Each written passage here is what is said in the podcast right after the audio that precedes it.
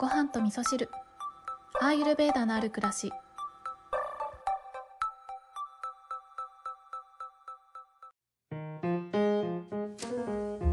こんにちは。今日はまずお知らせがあります。えー、京子とコータのアーユル漢方ラボのえー、ダイエット編。のポッドキャスト版がアップされました。いやもうこれ収録したのは1ヶ月ぐらい前なんですけど、私がまごまごしていたせいで、ポッドキャスト版の方がなかなかアップできなかったんですけど、日曜日に編集をやっとこさやることができまして、これなんでできたかっていうと、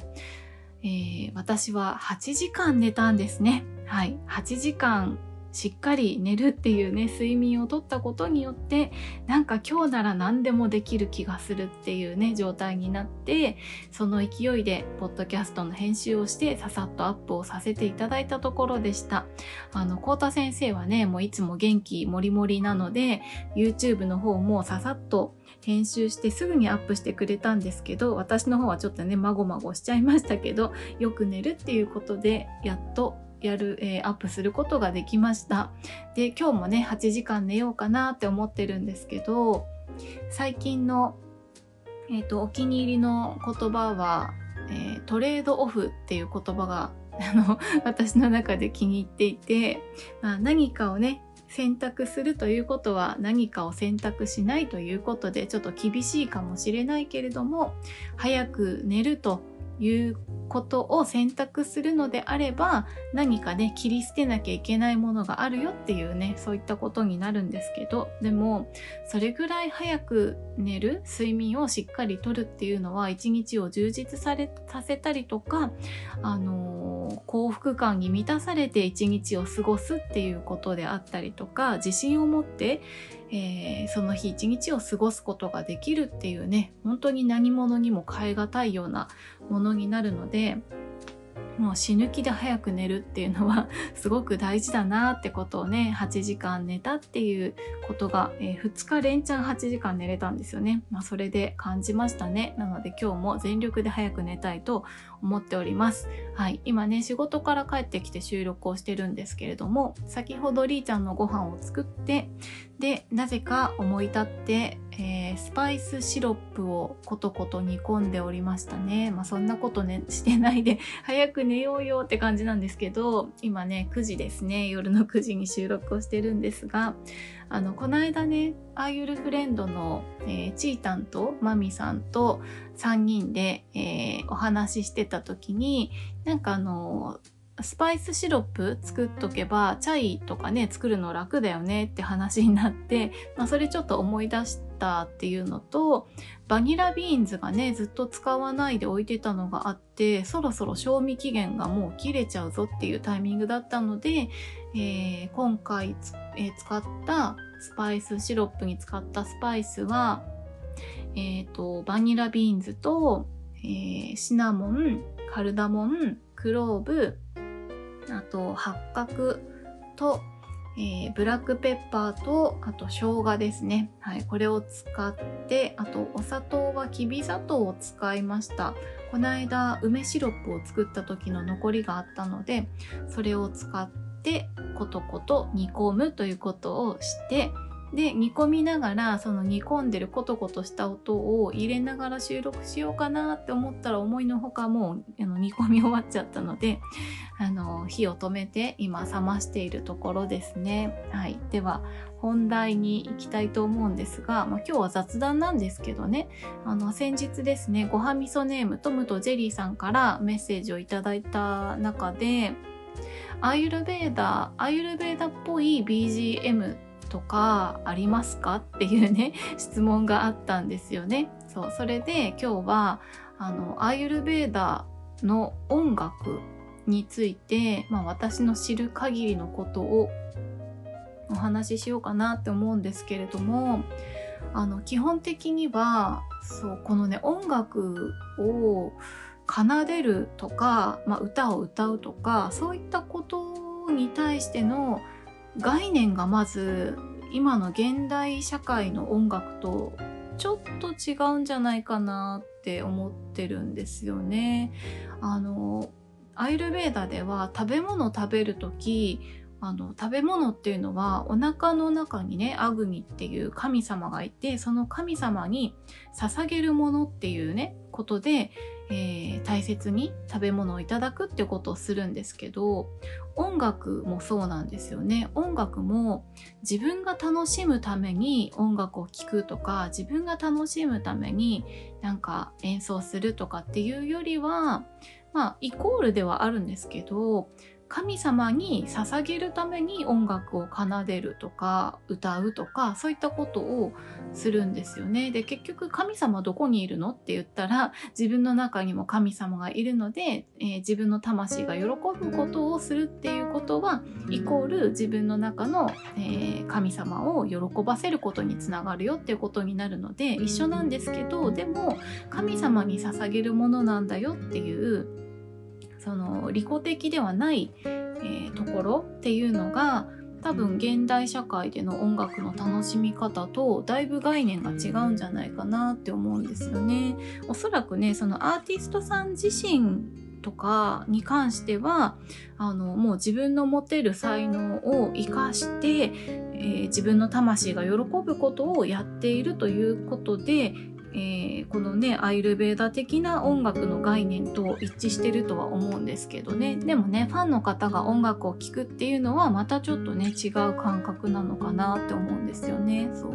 でそのアイルベーダっぽい BGM なんですけどねアイルベーダっぽい BGM って聞いて、まあ、真っ先に思い浮かんだのはキールタンかなって思ったんですよね。おそらく一般的にはあのそれを聞いたらあなんかインドっぽいねみたいなそんな音楽だと思うんですけどキールタンっていうのは私はアイルベーダにねあの出会うまでは知らなかったんですよね。でも聞いたことはあったっていう感じでよく私はあのインドの雑貨屋さんとか行くのすごい好きだったのでそういった雑貨屋さんとか行くと大体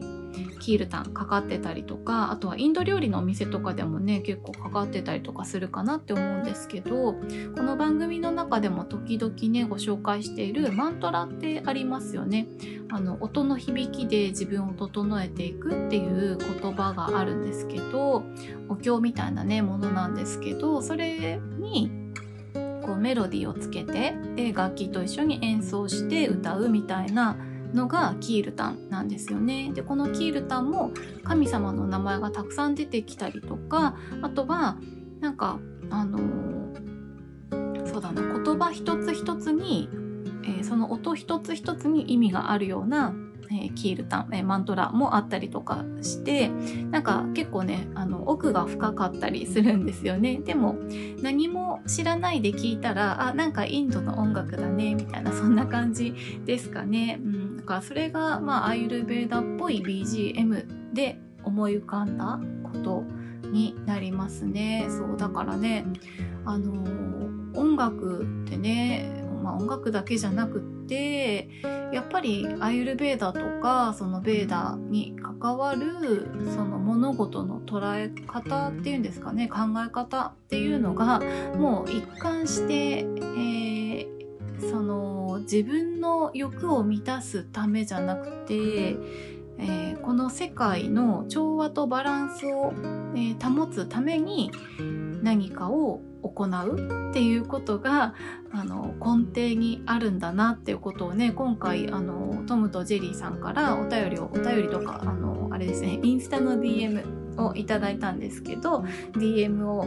えー、いただいたことによって音楽についてまああんまり考えたことなかったのでね考えてみたらあでも音楽もそうだよなって思いながらねあの私の知る限りのことをお話しさせていただいたんですけれどもトムとジェリーさんどうですかね？なんかイメージとちょっと違いましたかね？うん、であとはですね音楽で自分を整えるっていうところであのアイルベーダのあの基本的な考え方を用いて自分の好きな音楽をお薬代わりに使うみたいなこともできるかなって思うんですよね。例えばそうだな、うん、疲れて帰ってきた時なんかは、えー、バータが高まっているよっていうふうに言われるのでバータが高まるっていうのはそのバータは風のエネルギーですよね体の中の風が高まるとどうなるかっていうとこの体の中の風バータっていうのはあの血液を循環させたりの体に酸素を送ったりとかっていう動きのエネルギーになってくるんですけどこれが風が強くなると高まるとすごくねあの速くなったりとか呼吸が浅くなったりとかするんですよね。そう。なのでそれを落ち着かせてあげるためには、えー、ちょっと逆の性質の音楽を与えてあげるっていうところでゆったりとした音楽を与えてあげることによってリラックスさせてあげる、えー、速くなっている鼓動を落ち着けてあげる、えー、そして、え深く呼吸ができるようにゆったりとした音楽を聴くっていうことをしていくとこれもまたね音楽をお薬として使うことができるかなと思いますね。あとはその逆もありますよね。なんか朝スイッチが入らなくてダラダラしちゃってる時にちょっとテンポアップテンポな曲を聴くっていうことで速さを体に与えてあげることでちょっとやる気スイッチを与えてあげるとかそんな風にアイルベーダの考え方を音楽にね当ててはめて使っていくっていうのも面白いかなというふうにね思っておりました。はい。ということで、今日は、えー、雑談なんですけどね、トムとジェリーさんから、まあ、DM の方に、アイルベーダっぽい BGM ってあるんですかっていうね、ご質問をいただいたので、あの、今日はキールタンのお話をさせていただきました。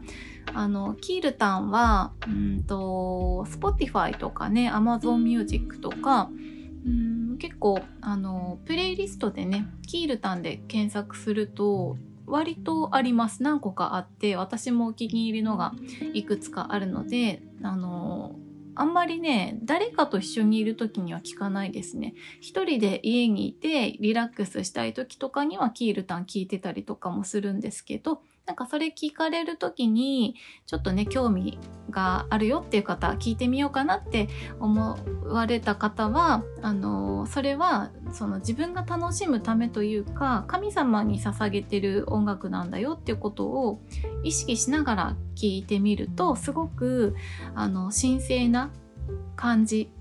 で聞けるかなって思うのであのそういった意識を持って聞くことによって自分の中にある純粋な部分とつながっていくかなっていう感覚が私もあるので是非ねそんな風にイメージしながら聞いていただけたらちょっと新しい感覚を味わえるんじゃないかなと思います。はい、それでは皆さん今日も良い一日をお過ごしください。今日も聞いていただきましてありがとうございます。